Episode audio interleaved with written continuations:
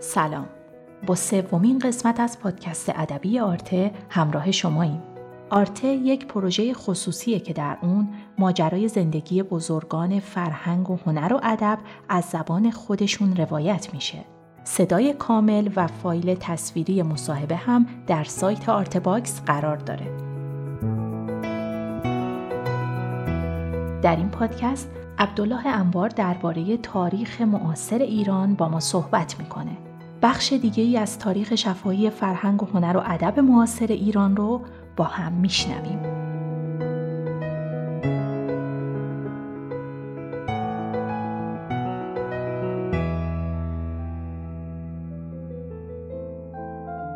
شرایط اقتصادی به قول فلاسفه ماده انقلاب رو ایجاد کرد ولی صورت انقلاب که به صورت مشروطیت باشه این صورت رو خارجی ها تلقین کردن به نظر من. یعنی مردم آماده کرده بودن شکایت داشته باشن از فقر و سختی و ظلم و جور و بیکفایتی شهوترانی های کثیف مخصوصا دوره مزفر شاه. مردم دیگه ناراحت شده بودن و بعدم دنیا مثل دنیای قدیم نبود. بر اثر استعمار جهانی خارجی خیلی داخل مملکت می‌شد. اینها موثر می‌شد مردم شاید مثل مورد چیز شکایت قند فروش ها و که داستان مشروطه میگن از اونجا شروع شد. گران شدن قند و قند و چیز اینها به واسطه علای دولم چیز بود. حاکم تهران بود که این بسیار آدم ظالمی بود. پسر اون علای دوله معروف بود و بین مردم رسم بود که می‌گفتن خنجر شمر توی خانه علا دولت سقط می‌کنی. اینا بود. ولی اینها زمینه رو آماده کرد تا از بیرون مردم دادخواهی کنن. و این دادخواهی دیگه یواش یواش بالاتر یه بحث دموکراسی و اینا اومد که یکی از بزرگترین مباحث بشریه. برای یک کشوری که اصلا هیچ اطلاعی از قسمت نداشت مطمئن بود که تلقین اونا بوده. چون وقتی شما ما تاریخ دموکراسی در عالم بخونیم به قول راسل میگه 60 سال ادبیات فرانسه فریاد می‌زد. و چه دانشمندهایی رو درست کرد که اونها تازه قانون و قانونگذاری رو به مردم یاد دادن. و بعدم انقلاب کبیر فرانسه هم خیلی نقایص داشت. ولی این چیزها در ایران هیچ نبود. ما اون قانون نویسی غربی رو گرفتیم بدونی که محتوی این مطلب رو بدونیم چیه. اینا اینا همه موجب شد که مشروطیت اومد در ایران. ولی به نظر من که الان صد سال ازش میگذره و ده سال ازش میگذره ما فقط ظاهر رو داریم. اون چیزیست که باطن توش نداره. اون مشروطه که می‌خواهیم که مردم رأی بدن. البته مردم هنوز آمادگی به اونم پیدا نکردن. ولی در حال به نظر من اینه. حالا این ممکنه پذیرش قبول بشه یا قبول نباشه.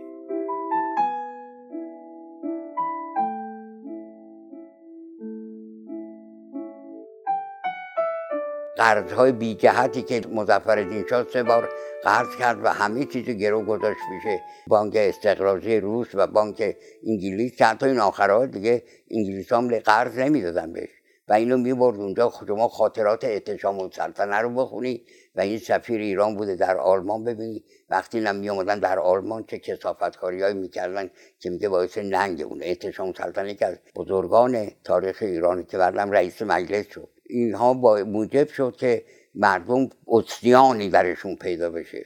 ولی این اصلیان باید شکل می‌گیره به شکل مشروطه در بیاد اینجا دیگه به نظر من خارجی ها تلقین کردن. شاید بیشوف هم خارجی ها در نه ایران در هر نقطه دنیا که الان مشروطه دارن یعنی شکل ظاهری دموکراسی رو دارن ولی واقعیت ندارن همینطور بود دیگه. اینا رو به انگلیسی میگن فارس یعنی چیز کاذب یه همچین چیز فارسی رو به ایران دادن. وقتی یه ایدئولوژی در یه جایی پیدا میشه ضدش هم پیدا میشه. این دیالکتیشه اون همین میگه. الان دستگاه هایی که مخالف حق مردمان هم قدرتشون زیادتر از زمان فیدایش مشروطیته. این دوتا هنوز در تناقض همان تا ببینم کدوم میشه. ولی آزادی خواهی واقعی با تربیت هم با همراه باشه استاد. وقتی در یه جامعه ای که معنی آزادی رو ندونه آزادی بهش بدین آزادی بدترین شکل رو براش پیش میاره. من به این چیز خیلی معتقدم. آزادی رو فقط باید موقعی داشت که جرو تحمل آزادی رو بتونه بکنه. ولی مثلا یکی الان یه مسئله هست در ایران آپارتمان نشینی تازه داره وارد میشه. در سوئیس در از یه ساعتی این آپارتمان ها با میل همدیگه یک دور مقررات رو وجود داره. ولی در اینجا نیست. یارو آپارتمانی رو مثلا داره یا نداره نمی‌دونه که اون آپارتمان بغلیش ممکنه وضع غیر عادی داشته باشه. میاد مثلا مجلس رقص تو اتاقش رو میندازه و با آخرین حد و موسیقیش می‌بره بالا و نمی‌دونه که اون طرف چه جو وضعی داره. این درست می‌رسه که چیز آپارتمان نشینی رو یادش دادی ولی فرهنگش رو بهش یاد ندادی.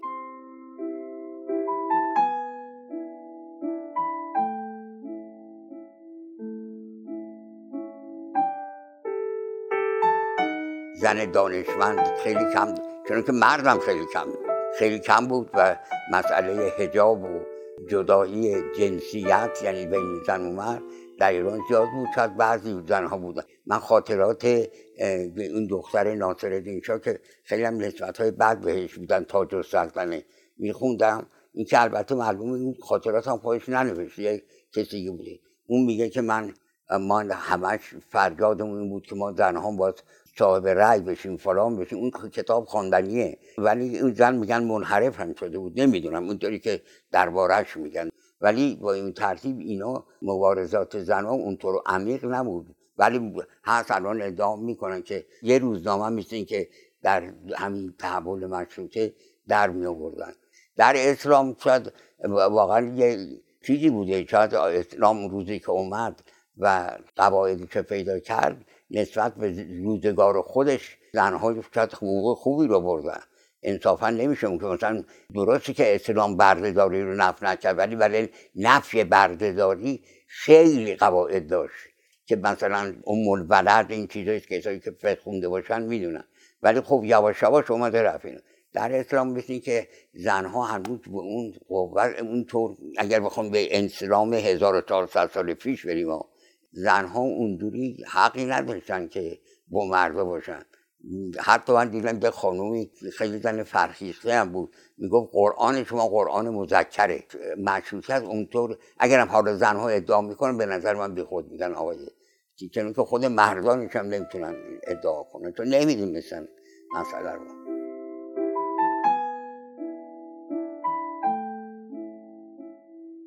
مشروطیت ایران مشروطیت واقعی نبود. مشروطیتی بود که به ایران انگلیس ها یاد دادن و اصلا هنوز ایرانی اصلا نمی‌دونست آزادی چیه. اینو برتران راسل میگه هفتاد سال نویسندگان فرانسوی فریاد زدن که قولای اومدن تازه یه انقلابی رو آوردن که یه ناپلئون آورد. بدتر از همه پدرشون در آورد. اصلا می‌دونیم من انقلاب فرانسه که که اصحاب دایره المعارفن دیدروس دالامبر ژان ژاک روسوس که اصلا تمام قوانین اساسی دنیا رو تفکر روی توری های ژاک روسوس یه کنترکت سوسیالشه دیگه که میگه قانون از مردم ساخته میشه نه از من اون روزا بر منم صحبت کردم گذاشتم گفتم قانون از مردم شروع میشه و با مردم هم قانون باید تغییر پیدا کنه.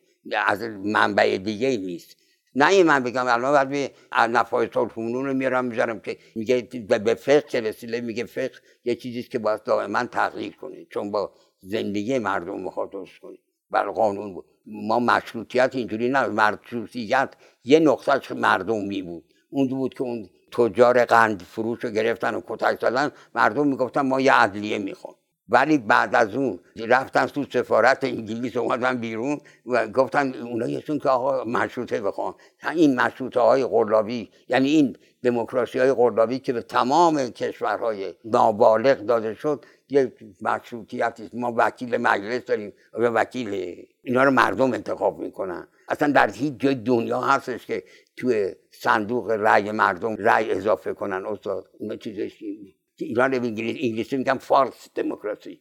حاج منطقی بود بنکدار که این کسی بود که مردم رفتن تو سفارت انگلیس مردم رو خرج داده اینا. این میام از خونه ما از سران مشهور. یه گفتم حاجی چطور به شما میگن حاجی سفارتی؟ گفت من اول مشروطیت مردم سر صدا می‌کردن تو بازار از اونایی بودن که بازار شلوغ می‌کردن. ما مردم را میزن گفتش که آقای آسد عبدالله بهبهانی که پدر مشروط است با آقای سید محمد تبا تبایی تو مسجد جامع بودن می‌خواستن برند به چشم عبدالعظیم بس بنشینن. عقب من فرستادن که من برم. گفت من اومدم مسجد شاه رفتم حمام. غسل کردم اومدم بیرون. یه طلبه هم بود. بهش گفتم یه استخاره کم. گفت خوبه برو. گفت رفتم تو مسجد جامع دیدم اتاق پر از دوده چیزی داشت خفه خفه می‌شد. آقای سید عبدالله اینا بالا نشسته بودن. گفتم آقا اینجا هواش خیلی کسی به اجازه گفت واکن بعد به من صدا کرد من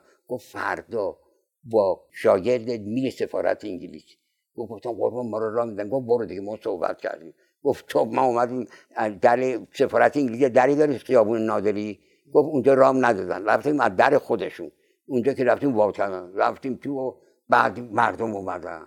اونجا انگلیس ها چیز کردن. و منم هیچ که خرجشون نمی‌داد. یه دکانی داشتم سی و نه هزار و 950 تومن اینو فروختم خرج مردم کردم بعد که اومدیم به مجلس تشکیل شد اومدم تو اونجا گفتم آقا من دارایی رو دادم. گفت ده هزار تومنشو مخبر سلطنه داد ده هزار تومنش آقا زمین زرد داد. گفت پول من مشروطه ما اینجوری بوده مشروطه عمیق نبوده.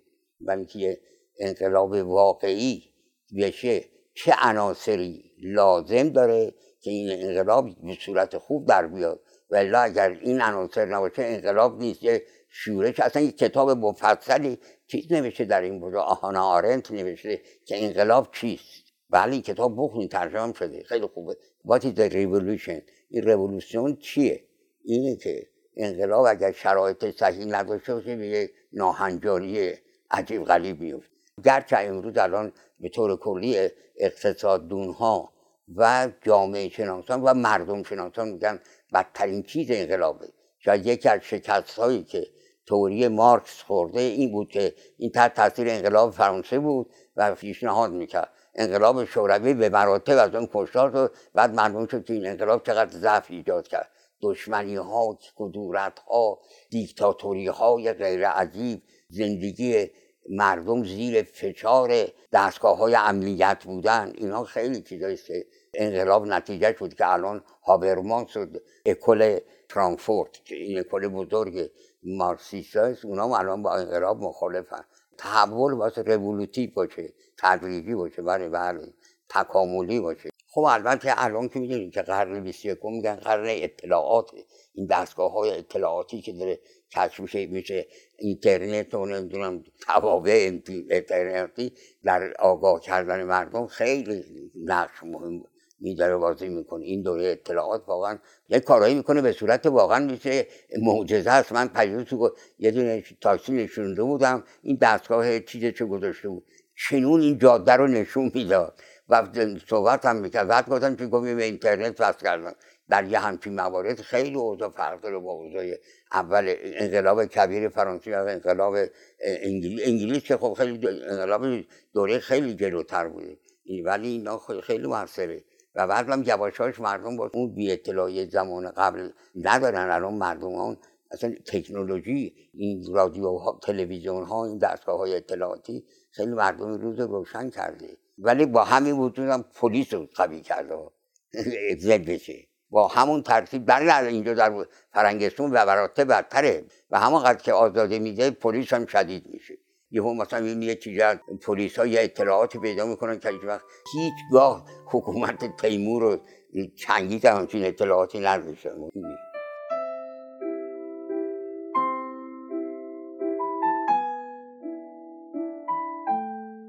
تهران یه شهر خیلی خرابه بود دوره برش خندق بود. خندق در تهران قدیم یا از اول این تهران که می‌دونی یه شهری است که از دوره شاه تماس درست شد. در سفر سومش که می‌رفت پایتختش قزوین بود که می‌رفت سر امامزاده حمزه در اونجا از تهران میگذشت. تهران خوب بود. تهران حد شمالیش می‌دونی کجا بود؟ خیابون چراغ برق بود. حد غربیش می‌دونی کجا بود؟ خیابون سیروس بود. حد شرقی این خیابون جلیل آباد اون طرفش. خیابون حافظ میگن الان. می‌رفت حد جنوبیش هم خیابون مولوی کنونی بود. یه همچین جای کوچیک بود. در 1284 قمری ناصر شاه آمد در میدون توپخونه گفت از اینجا تا شمال 1500 قدم برین حد شماری رو بذارین. در سه قسمت دیگر باز هزار قدم بری که حد شمالی خیابون شارزا میشه. که خندق بود. این خندق من یادم میاد. 1108 بود. تهران یه همچین ناحیه ای بود. و اینجا خندق بود. بقیهش هم شهر خیلی قدیمی بود. دوازده تا دروازه داشتیم داشتیم. که یکی از اشتباهات رضا شد رئیس شهرداری رو چیز کرده بود سرلشکر بود. خیلی هم خوب کار کرد در اونجا. اینا کرد خودش هم میگه من اشتباه کردم. خندقه رو پر کرد تهران رو یادم میاد خونه ما خونمون خیابون سعدی بود جلو بود. همه مجبور بودن عقب بشن. خونه این مقداری از خونه ما رفت. تو خیابون خیابونا رو درست کرد. که یواش یواش این چیزای مدرن تا اونجایی که می‌تونست تیکر زندگی مردم تا اونجایی که بود کار می‌کردن خوب لباس مردم رو عوض کرد. تو نمی‌دونید هر کی که لباسی تنشون بود. من در دفاع از رضا شاه هر چی از مدرنیسم داریم زمان رضا شاه اینجا را خاطرات حکمت. می‌زنی از خانه. الان بردارن تمام این جوونا بخونن. میگه می‌گفت از صبح تا شب کار کنیم مجبوری. یک شی دزدی بکنین مثل منصور الملک میندازم زندان. اینجا نوشته اینا. دبیر سیاقی هم چاپ کرد. چه قلم قشنگی هم داره. می‌گفت مجبور بودی. یا می‌گفت دستور داده بود پول نفت و که چیزی هم نمی‌دادن. داخل بودجه نکنیم که الان تمام اقتصادیون میگن ما یک محصولی شده. راجع به مسئله ایرادی که بهش میگن راجع به سربرهنگیه. این درباره حجاب در یک کشورهای عقب افتاده با کشور جلو افتاده زمین تا آسمون فرق داره. جفرسن که قانون اساسی امریکا رو نوشت روشامبو و چیز که بعدها انقلاب فرانسه رو دادن اون همون موقع در امریکا بودن. جفرسن گفت این انقلابی که ما کردیم شما فرانسوی ها نکنیم ولی که ما انقلاب گرسنه ها رو نکردیم. شما که بکنید انقلاب گرسنه ها گیوتین میفته اتفاقا همینطور شد. متوجه هستی یه چیزی در یه کشوری با یه کشور دیگه فرق داره. بله. من الان هم حجابش رو واسه آزاد بذارن تو ولی در ایران نمی‌شد.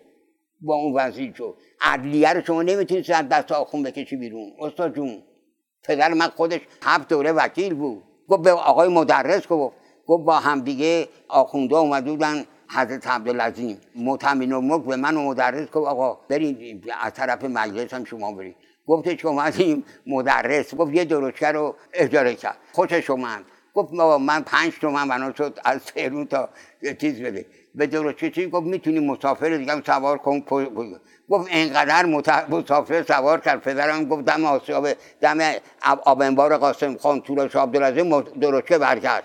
گفت من اتفاقا رو بودم. بلند شدم مدرس رو کشتم بیرون. بعد مدرس گفت خب بی انصاف من که پولتو بدم اینم. گفت چنداق مدرس کتک زد. درست چی بعد از مدرس گفت خدایا یه روزی میشه ما از دست اینا نجات پیدا کنیم. عین جملهشه. بعد گفت روزی که رضا شاه گفتم این داره این این داره همین کارو می‌کنه. شما وقتی که رضا شاه اومد از تهران تا مشهد تا اصفهان نمیگین نسل جدید من دفاع از رضا شاه نمی‌کنم دارم واقعیت تاریخی رو میگم. از تهران تا اصفهان پنج لختت می‌کردن. تا کاشون نایب کاشی بود. لخت می‌کرد. از اونجا به بعد من چیچه جعفری بود شعر به ترس خود رستم زابلی اگر بشنود نام جعفر قولی یعنی که تمام فتوحاتی که کتاب نادر رو من چاپ کردم دیگه تمام فتوحاتی که نادر کرد رضا شاه کرد منهای هندوستان رو چیز کرد. با بیفولی. این بود. البته آخر سرش هم یه مقدار دیکتاتور شد. اونم به نظرم میرانی می‌کنه. ولی که بس که تملق میگه. بس که تملق میگه. تمام این جوانان باعث اگر بخوام خوب زندگی کنن به تمام شاگردان این تاریخ صد ساله اخیر رو. تهران اینا از سفر مهاجرات ور شدن هفتاد هزار مرده برده بود. قحطی و وبا افتاده بود. کسی نبود شده بود. اینقدر دولت حال بود. به مستوفی الممالک گفتن یه قشون درست کن. گفت برین درست کنیم من از جیب خودم حاضرم پول بدم. رضا که وقتی که اومد در عرض سه ماه اول هر روز که به مجلس می آمد اینا دوره چهارمه. یه جا فتح کرده بود که می‌گفت اصلا ما بهش گفتیم حجت الاسلام. و پاک. می نویسن تمام مشروط طلبا رفته بودن اولش خود آقای مدرس هم طرفش بود. مدرس فشار آورد به رضا که یه کسی به نام قوام الملک یعنی قوام الدوله شکرالله خان معتمد خاقان. این به قدری فاسد اخلاقی بود که از دربار مزفر دیتا زده بودن بیرونش کرده بودن. فزار کرد بود ایشون وزیر بشه. رضا به من گفت به آقای مدرس بگیم این کسی هست که من وزیر آخرم وزیرش کردش. وزیرش کرد روزی که باید حکومت عوض شد مدرس تو مجلس گفتش که این مجلس صلاح نیست و با معتمد خاقان رفت بیرون. سه نفر بر علیه اینجا صحبت کردن. یکیش آقای تقیزاده بود که می‌گفت آقا قانون اساسی ما خانواده قاجار رو مخالفت داره که ببریم از به در خود خانواده قاجار محمد احمد ها رفته بود اصلا می‌گفت من نمی‌خوام برگردم. یکیش حسین علا بود که بعدها حسین علا تمام کارش شد یکم آقای دکتر مصدق بود. اینا سه نفر جلوشون جواب دادن. داور جواب تقیزاده رو داد. یاسایی جواب چیز داد؟ جواب مصدق هم پدر من داد. جوابش هم این بود. مصدق می‌گفت همه هست نطقش. تمام قاتل قائلیم که در این چهار سال رضا بی نظیر کار کرده. امنیت برقرار کرده. مردی که کار می‌کنه. اینو شما پادشاه کنین طبق قانون اساسی بدون مسئولیت میشه. یه مرد کاردان دارین خارج می‌کنین پدر من که برام شد جواب گفت بله ما قبول داریم. شما جلوی آقای مدرسه میرزای ولی عهد رو بگیرین که هر روز برایشون یه بازی در نیاره. جلوی فلان قاجاری فلان بگیرین که هر چیز این کار نکنه این کار نکنه نشد بعد مجلس رای داد رضا شد.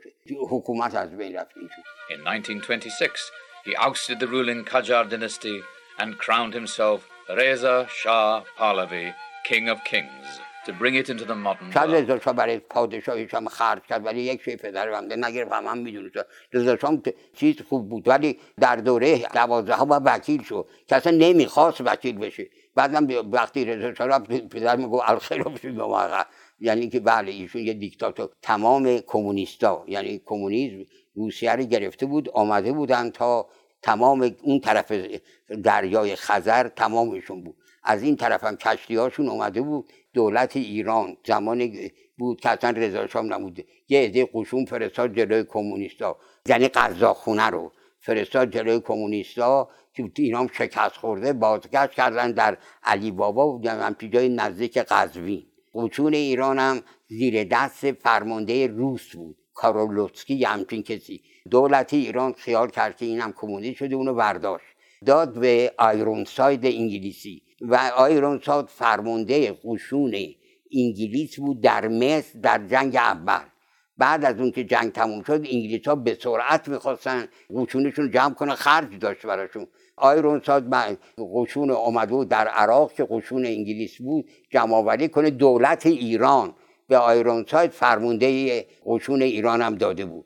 جای اون کارا سالاسکی همچین کسی. این قشون ایران هم همه اومده بودن اینا که شکست خورده بودن از کمونیست ها بودن کمونیست هم گرفته بودن. رشت اونجاها رو گرفته بودن. هست که حتی میز کوچی خان هم یک نامه ازش دیدم. به لنین نوشته. نوشته اگر کمونیسم شما بخواد اینجور بیاد پیش قول بهتون میدم کمونیسم جواب نمی‌کنه. این نامه رو ما خریدیم ولی مرکز اسنا اونم رفت تو جنگل اینا. بعد اینا اومده بودن اینجا. آیرون ساد تو خاطراتش می نویسه من آمدم اینجا اینقدر کارم زیاد بود. به فرمانده انگلیسی که حافظ قزوین بود گفتم تو بین این افسرهایی که اومدن یکی رو پیدا کن. این عین جملهشه گفت بعد از چند روز یارو اومد گفت آقا آدمش پیدا کردم. گفتش که گفت رضا خان. گفت اینو گفتم بیار. گفت گفتم به اون نماینده بپرس سربازایی که باش هستن چه گفت از همهشون سربازاش بهترن و خیلی ازش تعریف می‌کنن بعد از اون ما به اون گفتیم که کودتا بکن. بله این عین جملهشه حتی سفیر انگلیس هم نمی‌دونست می‌خواست رضا شاه کودتا کنه. خیال می‌کنن و من چیز انگلیس آوردم. ولی نمی‌دونن.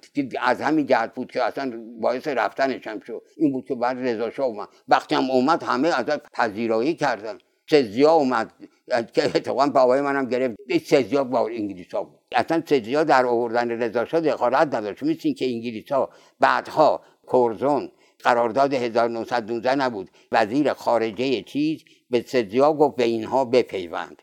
رضا شام که اومد اول دفعه کاری نکرد فقط آرتشو دستش بود. به نام سردار سپه بهش دادن آقای سزیا چیچو بعد رضا شاه نمی‌تونست آرتش زیر بار سزیا نمی‌رفت. رضا شاه رو گرفتن که اونم مردش بود تونست بوده یعنی این تو خاطرات کی بود میخوندم؟ خاطرات اورنگ.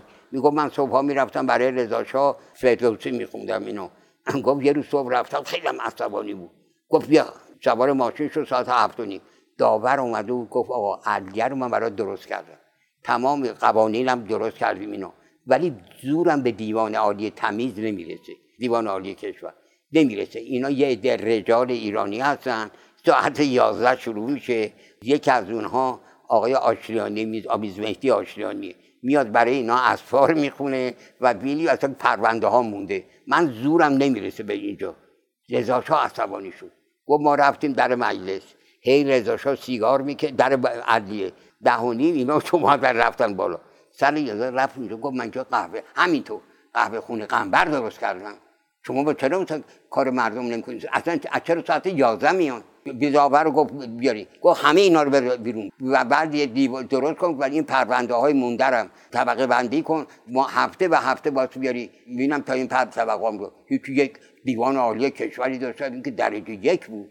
رضا با آلمان ها اومده بود یواشاش انگلیس ها رو داشت بیرون می‌کرد. انگلیس ها زیر موضوع بودن. این بودن تا اینکه شهریور 20 اومد. 20 اومد اونا نمی‌خواستن آلمان ها بره. بنا بود که قوشون بهترین راه بود. آلمان ها اومده بودن یکی از اشتباهات هیتلر بود که زمستان به ولی داغون کرده بود روسیه رو. فرمونده های آلمانی چه فتوحاتی می‌کردن که با یکیش رومیل بود دیگه. من به قدری به آلمان ها احترام می‌ذارم استاد. تمام این تحولات چیز چون نمی‌دونید اینا در 1822 چهار فیلسوف دادن. فیلسوف دادن بیرون کار نن قمر نیست. هر چهار تا ضد هم دیگن شوپنهاور شلینگ فیخته هگل. این اصلا شوپنهاور الان میدم. تمام تئوری های اینو باطل می‌کنه. اصلا دنیا نداشت. الان ریاضیات بعد از این calculus رو می‌دونید چی؟ بعد از calculus یهو new mathematics که الان ما درس میدیم. ریاضیات جدید اومد از طریق فرگه و اینا که منطق ریاضی و اینا آمد که الان میارم بهت نشون میدم کاری که از اینا رو آلمان ها بود در نظامی هم همینطور بودن. هر روز بخوند این جنرال ها چیکار وقتی اومده بود در چیز تمام افسراش هم وامونده بودن. واقعا انگلیس بودن. این جلد اتومبیل قلابی اینطوری که میگم درست کرده بوده به صورت تانک. فرستاده بوده جلوی تانک های دیزا استاد نشون داد تو فیلم. به قدری هوا گرم بوده تخم مرغی که در می آوردن میذاشتن روی تانک تخم مرغ میفخته بعد اینا رفتن تانک های انگلیس اومده بودن که اینا رو بگیرن. این از این طرف دور زد و تمام تانک هاشون گرفته بود. بعد میگه من ناراحت شدم چرچیل میگه. بعد روزولت میگه اشکال نداره جنگ پس و بالا میره قصه نخور اینا. و اینا هم هم ضد هیتلر شده بودن که می‌گفتن آقا جنگ نباشه بشه. چیزها رسیده بودن به همین کریمه اینا.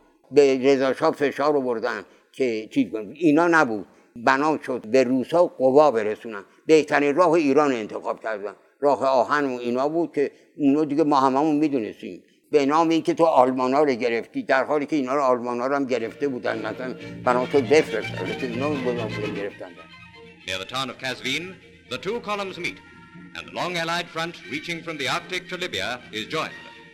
In the capital city of Tehran, life goes on اومدن در دوازده سال آزادی نسبتا برقرار بود روزنامه ها آزاد شده بودن.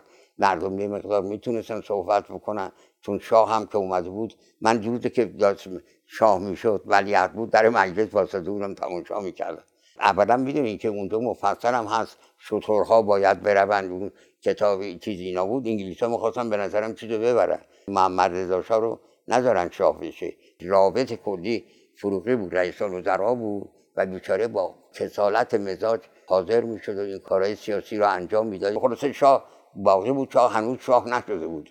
یک آدمی مثل شاید نسبتا دموکراتی بود. ولی خب زمینه ها رو چیدن. تغییر قانون اساسی داده می‌دونی دیگه. یه مجلس مؤسسان درست کرد. داد. بعد از اون مجلس سنا رو پایش رو گذاشت. دقت می‌کنی؟ از اینها زمینه بود. من تا یه دوره دو سال و نیمه دکتر مصدق بود که اون جلوی شاه رو گرفته بود. یه موقع هم که قوام سلطنه هم در اون دوره ها که بود اونم جلوی شاه واسطه بود. نمیذاشت چیز بشه. ولی باز با این بود بعد از اون امریکایی که دیگه حالا مسلط شده بودن اومدن آخرین کارو کردن. یعنی شاه رو تقویت زیاد کردن با این دستگاه های نمی‌دونم ساواک و اینها. نفس همه رو بریده بود این ساواک.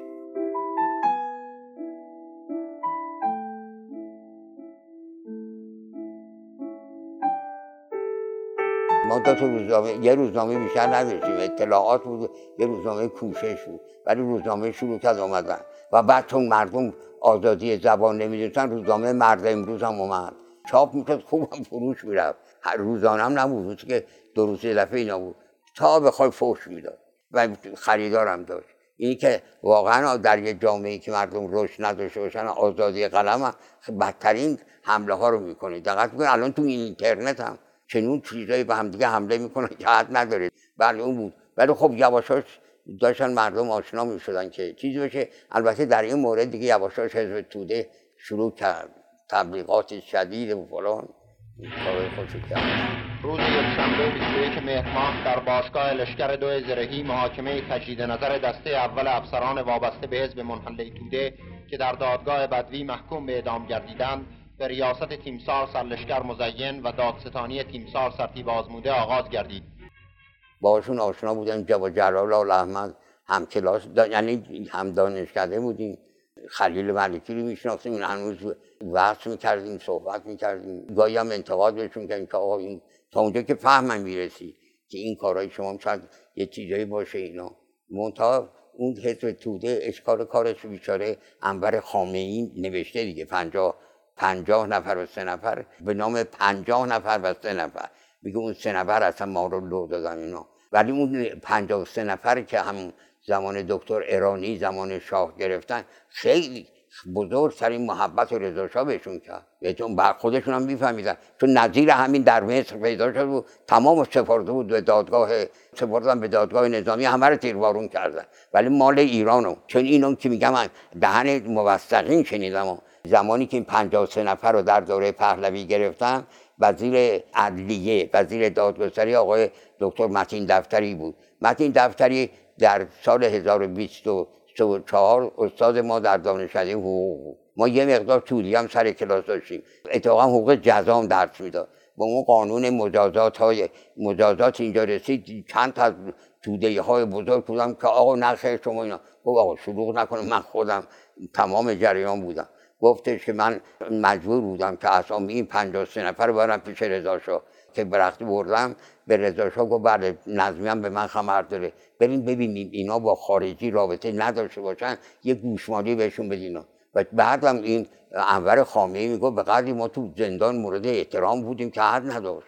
میگه وقتی من ما رو گرفتن گفت منو بردن پیش معاون نظمیه. گفت آقا شما چی بودی؟ گفتم من دیپلم گرفتم می‌خواستم برم فرنگستون آقای دکتر عرانی بود و این کتابشون بله گفت نه الان اینجا که می‌بینی من دانشکده هست اونجا اونجا. یکی دو تا زبون یاد گرفته از زندان اومد بودن بیرون. که رضا شاه نهایت محبت به اینا کرد. که خود انور به من می‌گفت خدا بیا مرزتی.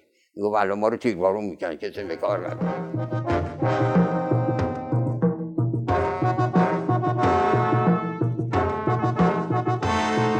مخالفت شاه بر نظارت مصدق بر ارتش باعث شد تا مصدق از نخست وزیری استعفا دهد. مردم به هم پیوستند. مقاومت کردند نه حراسیدند و قیام مقدس ملی سیوم تیر را بنیان نهادند. عوام را مجبور به استعفا و مصدق را پیروزمندانه بر مسند نخست وزیری نشان من من چیز من صبح اومدم تهران. از شمران منزلم بود. اومدم می‌رفتم تو مجلس کتابخونه مجلس. مطالعه می‌کردم. نزدیک ظهر دیدم زودتر تعطیل کردن. بعد از اون اومدم بیرون. رفیقی داشتم که بعدا سرلشکر شد. که از بزرگترین افسران ایران سرلشکر فربود. چون وقت با این میشستی اصلا خیال می‌کردی با یه فیلسوف صحبت می‌کنی. تو نظام که یادتون میاد اینا با دانشگاه اینا همه رو در امریکا دیده بعد وار کالج یعنی دانشگاه جنگ امریکا رو که هیچی ندو این دیده بود و در اینجا که اومد و این بیچاره دوران افسری معمولی شد تا به مرحله بالا نرسه تا سربانی تمش در جنگ ها بود. جنگ های بارزانی ها جنگ های چیز بود ضد شاه بود. یه کاریسما داشت یعنی خیلی شاگرداش زیر نظرش بودن. افسرانی که زیر دستشون علاقه بهش داشتن. در آرتش خیلی مورد توجه افسران پایین قرار گرفت و ضد شاه هم بود. سر لشکر که شد بازنشستش کردن.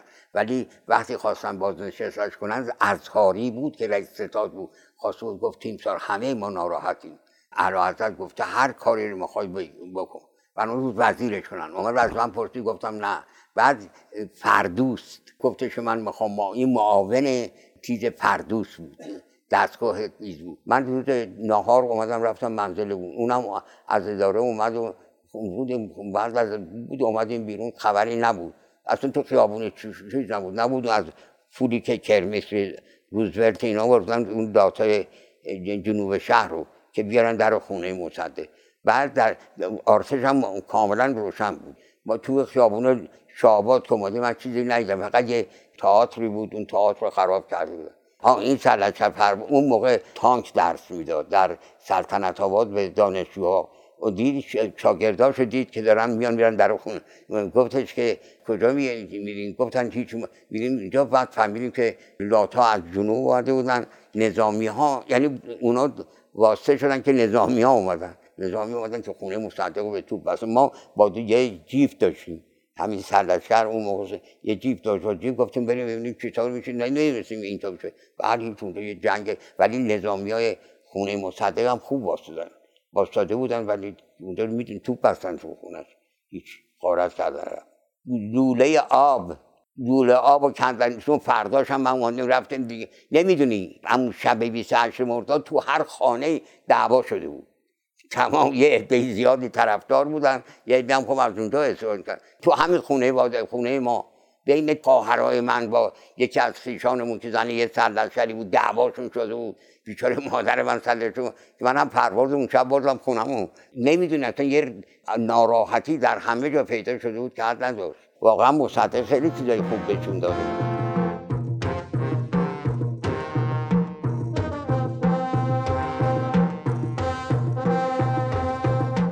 ولی شبان جعفری بعدا نه اون بعد از ظهر شروع کرد به آدم خود البته اون اون تو حمله نبودش چون اون زندان بوده ولی من دیدم که تو جیب سوار بود فوش می‌داد اونم پیچی می‌کرد اون یه مقدار زنهای بدکاره هم تو این کار بودن.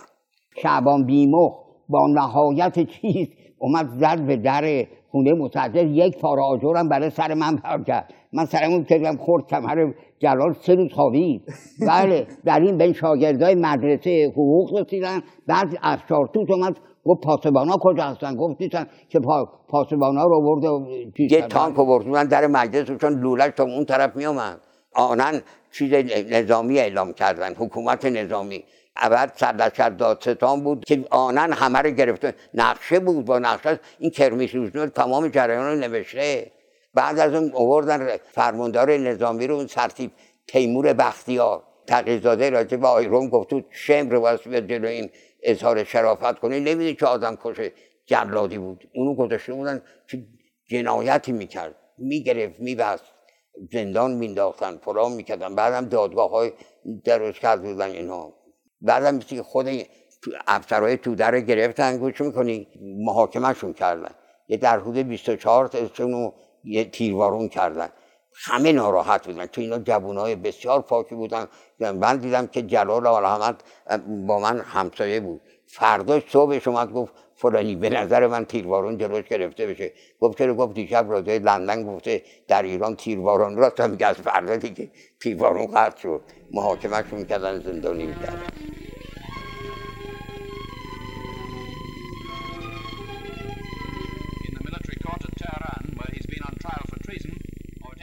به قدر این خودش پاک بود. بسیار و کسانی که زیر دست شدن یکیش دکتر صدیقی است. تو دادگاه بعد دادگاه می‌دونید که یه دادگاه تشکیل دادن و اینا می آوردن دوره های مصدق تو دادگاه بهش ود دادن. دکتر صدیقی که وزیر کشورش بود. اومده ببینید تو دادگاه که حالا دادگاه تمام بر علیه مصدق تهدید کردن و اینا نشستن. نو ازش گفتن راجع به ایشون. گفت من بیست و چند سال معلم بودم. چندین سال در چیز بودم. گذار جامعه شناسی در ایران بودم. افتخار من اینه که 22 ماه وزیر این مرد بودم. که بعد دکتر شایگان آوردن که تا آمد تعظیم مصدق کرد و چنان پر شد فضای سینه از دوست که فکر خیش گم شد از زمین و مال حافظه اینه که بسیار آدم پاکی بود. مصدق. شاید در سیاست اشتباهاتی هم کرده من نمی‌دونم. اصلا دوره است که واقعا عقبش تمام وزراش پاکترین انسان بودن.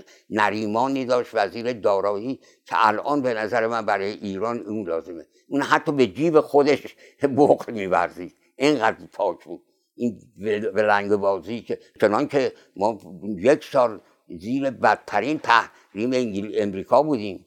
تمام کارگرهای شرکت نفت هم خرجش کردن ما افتاد بود. آمار نشون میده یک قرون تورم پیدا نکردیم. از این آمار سخن میگه من نمی‌تونم ولی بنده هیچ با مصدق من آشنایی داشتم یا نبود ولی افرادی که دوره برش بودن بسیار پاک بودن خودش هم پاک بود. خرج که میدین خرج نخست وزیری هم حذف کرد. اردو تو خونه خودش تمام مخارج خودش می‌داد. تمام سفرهایی هم که برای ایران رفت با پول خودش رفت نه با پول دولتی. تنها گناه من و گناه بزرگ و بسیار بزرگ من این است که صنعت نفت ایران را ملی کردم و بساط استعمار و اعمال نفوذ سیاسی و اقتصادی عظیمترین امپراتوری جهان را از این مملکت برچیدم. عمر من و شما به هر کس هر چند سباهی دیر یا زود به پایان می‌رسد ولی آنچه میماند حیات و سرفرازی یک ملت مظلوم و ستم دیده است. اومد تهران حتی شنیدم سدزیا که ضد مصدقم بود گفت آقا به شاه گفت بذار ختمش بزن شاه قبول نکرد بود. همین اشتباهات جزئی بیمعنی بود. صحبت بود. چند وقتی پیشم دیدم که یه فیلمی ازش بود که تو تلویزیون ها میذاشتن خیلی تحکیم بهش می‌کردن. ولی بهترین کتابی که درباره خیلی کتاب نوشته شده بهترینش خاطرات فعاد روحانی بود.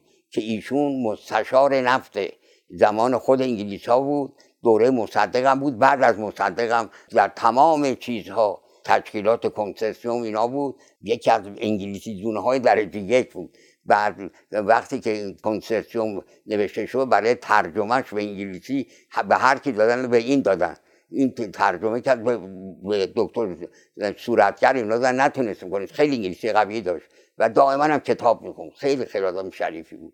اون نوشته یه به نام خاطرات سیاسی بود چیز نوشته. هیچ مصدق چیز نبود و این همه توهین شد. یکی دیگه هم کتابی است که این دکتر چیز نوشته دیگه موحد به نام خوابهای آشفته. دشمناش هم میگن ولی باید بخونیم مقایسه بکنیم خلیل ملک از معتقدین مصدق بود. مصدق اینو فهمیده بود. خلیل با خود من خیلی رفیق بود. شبها باش بحثا می‌کردیم خونه جلال خلیل یکی از پاکترین انسان هاست و یگانه کسی بود که مارکسیسم خوب میشناخت. خلیل وقتی که از حزب توده انشاف کرد توده ها فوش های رکی حتی می‌خواستن بکشنش. یه عصبانیت همیشه از حزب داشت. به قدری مقالات آلمانی هم نوشت توی اون کتاباش. بله تا اینجا که من اطلاع دارم. چون با خود کاشانی ما آشنا بودیم چون اول انقلاب میام منزل مرحوم دکتر ترفی بود و من با خانواده ترفه آشنا بودم با خود کاشانی صحبت کردم. سال سی هم اوایل چیز بود مخصوصا روزی که هریمن هریمن خیلی معروف بود در امریکا. یکی از رجال بود. این بنا بود که بیاد بیاد به ایران شاید واسطه بشه بین انگلیس و یعنی دستگاه نفتی انگلیس و مصدق. آیت الله کاشم از اون ضد انگلیس ها و اینا بود. من می‌خواست بیاد من به مهندس که دوستم بود که با اون آشنا بودیم ما روزای جمعه یه جلسه داشتیم راجع به هندسه دقت می‌کنیم من گفتم حالا آیت الله کاشم اونجا منزلش بود. گفتم الان این هریمن میاد این آیت الله کاشم خیال نکنیم می‌خواد برای حق امام بیاد. گفت راست میگه بذار مردم برن. ساعت نه شب بود. وقتی مردم رفته بودن من و این رفتیم رفتیم پدرش هم مرحوم دکتر طرفه نشسته بود. آیت الله کاشی به همه بی سواد می‌گفت. تک کلامش رو دیدم. به چیز سلام کرد بهش؟ گفت نشسته بود تو اتاق خوشم فهم بود. بعد از اون گفته به تو گفت بی سواد چه خبر داری؟ گفتی که آقا هریمن میاد می‌خوام امشب به شما تعلیم بدیم. که باش صحبت می‌کنی؟ بزرگترین رجل سیاسیه و این حتما با شما صحبت کرد. به من گفتین گفتم من همین حرف رو می‌زنم. بعدم که هریمن اومد این آیت الله رو یه منزلی برده بودنش و با هریمن صحبت کرد خیلی حرفای قشنگی زد. به هریمن گفت آقا مسئله مادی بر ما مطرح نیست. مسئله ای که بر ما مطرحه این استعمار انگلیس شرافت انسانی و کرامت ایرانی را از بین برده. شما بریم ببینید کارگری که در جنوبه چگونه است و برای خودشون چگونه دارن رفتار می‌کنن. اینها مهم بوده جنبه مالی بر ما مهم نبوده این آیت الله کاشی اول بسیار خوب بود. ولی آقا یک پسر بس... اولا 36 تا بچه داشته بله بله. این مفصل نوشته بحران دموکراسی در ایران. بله 36 تا بچه داشته و بچه هاش هم که میدیم کسی که 36 تا بچه داشته که نمیدیم تربیت کنه. یه پسری داشت مصطفی. این کانون فساد بود. راننده خود پدرم بود. و یه برادر پسر کم داشت مرد کاشی. اینم بسیار آدم کثیفیه. چیز بود کمی می‌دونن اینا رو. به بعد هم برون شد تکلیف اینو. و اونها زیر پای نشستن بین این و مصدق با هم دادن البته دست خارجی و شاه و اینا موثر بودن. این اختلافی که واقعا خیلی باعث تاسفه و در بعد از کودتای 28 مرداد و اون وضع خیلی ناهنجاری که به سر مصدق برآمد و مقصد کودتا کاملا دست خارجی بود. خود خارجی ها افتخار کردن به این کودتا.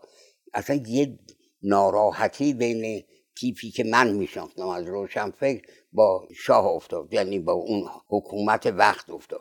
گرچه اون حکومت هم کارا می‌کرد ولی دیگه دلنگران بودن متوجه هستی؟ و نمونهش هم این که در ایران با تاسیس ساواک خیلی جلوی کاراشون گرفتیم شد ولی در خارج که آزاد بودن مخالفت های شاگردای ایرانی با شاه به حد زیاد بود که حتی در سفرهایی که شاه به اروپا می‌خواست بکنه این مسئله برای دستگاه های امنیتی اون کشورها خیلی مسئله ساز بود. و همین باعث شد که در انقلاب هم اینها چون اون دشمنی دشمنی هم یکی از خواستش اینه که هرچی بگذره شدیدتر میشه. در عکس های شدیدتر می‌کنه. این بود که در اون دوره یک همچین ناراحتی بین این طبقه با اون طبقه که داشت حاکم بود وجود داشت و این مسئله رو خداتون هم بعد هم اعتراف شد که حالا کاملا روشن میشه. در این مورد چپی ها که زیاد زیر فشار بودن بین نسل جوان عکس بیشتر ولی خب دیگه از قرن از سال 1940 به بعد هم اسلام انقلابی که نسل جوانشون که حتی شاخه بزرگی از اینا درست کرد که البته از لحاظ اقتصادی پیش چیز می‌کردن. از اقتصاد این اقتصاد چپ به چه در اسلامیش و چه در غیر اسلامی بود که هر دو رقابت و هم می‌کردن و این تونست یه خود جلوی چپ باشه ولی خودشون چپتر بودن که نتیجهش هر به نظر من. یه کسی آمد که هم اینو برای انداخت هم اونا رو. متوجه هستی؟ حالا این شاید نمیشه گفت. مطمئن باشید ولی شما می‌بینید در دوره مصدق گروه الیت این مملکت دیده بودن که این آزادی به حد آزادی تا اونجایی که می‌تونست داد برای ضد یعنی هم ضد ظلم ایجاد کرد هم ضد استعمار هر دو. و این به نظر من بعد از اون کودتای نابهنجاری که خود امریکا خود امریکا خانوم آلبرایت چیز کرد گفت بله ما پشیمونیم و این دوره خیلی بدی بود. ولی این یک دشمنی انداخت که در انکونسیان در اون زمین ناآگاه تیپ الیت مملکت این معصومیت مصدق و این چیز بود که موجب شد که اصلا دوره 25 ساله بعدی که پهلوی زنی کرد تیپ الیت با پهلوی دوم که شاید علاقه من بود. خودم خودشم چیز بود ولی موافق نشون نداد. چون خودم در این مورد شاید بتونی یه شاهد این قضایا باشی. من عمق انقلاب هفت رو این می‌بینم.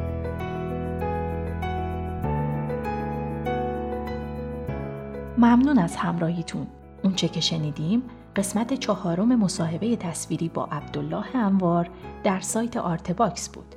تهیه کننده پروژه فخرالدین انوار همکاران این قسمت پرهام وفایی سهیل گوهریپور و مهیار مهرنوش تولید پادکست زهرا بلدی و پرهام وفایی.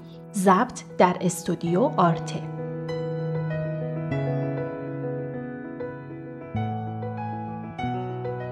در قسمت بعدی عبدالله انوار درباره ترجمه و شعر و چند شخصیت برجسته ادبی ایران با ما صحبت می‌کنه. من زهرا بلدی هستم و ممنونم که آرتباکس رو به هنردوستان معرفی می کنید.